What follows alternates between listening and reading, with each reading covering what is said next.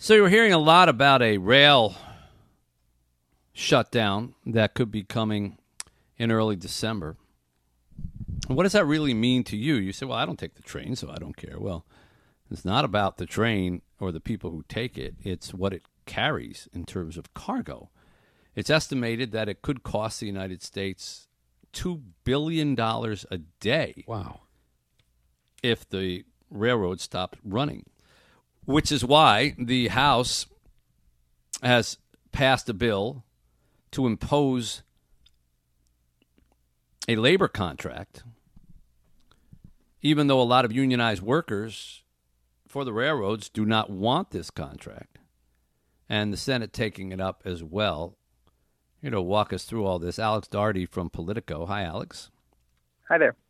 So tell people who are, have the attitude, like I said, what do I care about a rail strike? I don't take the train. Why this matters to them? Yeah, so basically 40% of all goods that move across the country every day do so by freight rail.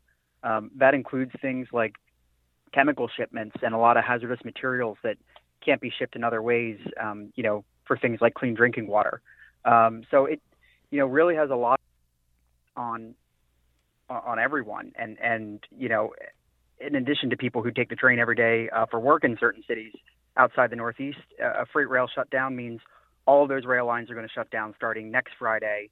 And in many cases, we're going to start to see shutdowns uh, a lot sooner than that because they have to prepare um, for, a, for a full bore shutdown. Why did it come to this type of a pass? Basically, the unions involved here, it's 12 unions total, and the freight railroads have been negotiating for uh, more than a year uh, on their on their latest contract. Really, kind of came to a head in September. Um, there was an, again kind of a similar deadline that we're facing now, and the Biden administration stepped in and said, "Hey, here's a tentative contract agreement. Both sides agreed to this tentative contract agreement, but in the case of unions, the leadership agreed to this agreement, but they have to go back and, and every rank and file union member gets a vote. And where we're at now is three of those unions, comprising about half of the total freight rail workforce, voted that agreement down. And that is kind of what has led us to this current predicament. Uh, that agreement allows both sides to engage in a work stoppage starting next Friday. Now we're reading that you know the House passed a bill, the Senate is going to vote on one. To the average person, they're probably saying, "How does the government get involved in imposing a, a, a labor contract?" Walk us through that. Yeah, if you talk to members from both parties, Democrats and Republicans, they say, hey, we, would rather not do this. Uh, but the alternative is basically everything we just talked about a, a $2 billion a day shutdown. You can't ride the train in most parts of the country. Your goods can't be shipped by trains in most part of the country. It's the type of strike where the government has the power by law. Uh, it's a law that's been in place for about a hundred years now that gives them the ability to step in in the event of a strike and that's what they're likely going to do here. Um, even though most people from both parties have said we'd rather have both parties, you know, sit down and work this out on their own. But if the alternative is a shutdown, we're going to have to act. So there's a law that allows the government to step in to this business, which is otherwise a private business. What? Because it's considered a public good. Right. Yes. And, and you know, in the same way that you know, for example, if a newspaper went on strike, it wouldn't really you know meet that level. Um, but if a public utility did, or, or something in terms of police and fire coverage, you know, those are considered essential uh, services that you know the the average person can't live without. And, and freight rail, because of all the goods that get moved, uh, meets that description. Hmm. What happened? That didn't they have an agreement to this? I, I, thought before the election or whatever. Didn't they agree to this? Did somebody back out or what? What? What? What? Well, he happen? said the union, the, the rank and file, decided to vote against the thing that President Biden was celebrating how he brought them all to the table and got it all done. But he spoke too soon, apparently. Right? Speak, or did just okay? So once you make an agreement, you go back. Okay, okay. That's what happened, right, Alex? The rank and file. Yeah. Some some of the unions decided they, they don't like it.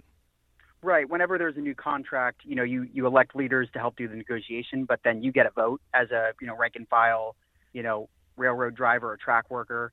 Um, some of those folks then you know, went went and voted it down. There was about a two month process to allow for ballots to be collected, and that's where you saw from September after Biden declared victory, then in October and in early November, the actual rank and file votes were reported, and some of those unions voted against that deal that Biden celebrated. And what's the what's the sticking point? What's the major sticking point that they're caused them to vote against it? It's it's mostly paid sick leave and quality of life issues. It's not so much their actual salary levels. Um, railroad road workers don't get explicit paid leave. Um, this agreement gives them some limited time off, um, but doesn't give them additional paid leave. So what the House did today, um, you know, to mollify some of the more progressive Democrats who said, "Hey, wait, you know, we don't want to get involved in the first place, and now we're going to get involved and do something the unions don't want." I, I don't support that the solution kind of workaround was to also vote for an additional seven days of paid sick leave. The the railroads oppose that. The unions support it. Um, but now it's all in the Senate, and basically where we're at with the Senate is it needs 60 votes. You only have 50 Democrats. Um, there does not appear at this time to be 10 Republican votes for that. And so what that leaves us is with you know either a standoff, which means a strike could happen, or we get the tentative contract agreement ultimately signed into law without the additional paid sick leave that the Democrats today, you know, tried to put into the uh, Right. into the agreement. We'll see what happens. Alex Daugherty from Politico. Thank you for coming on with us. Thank you.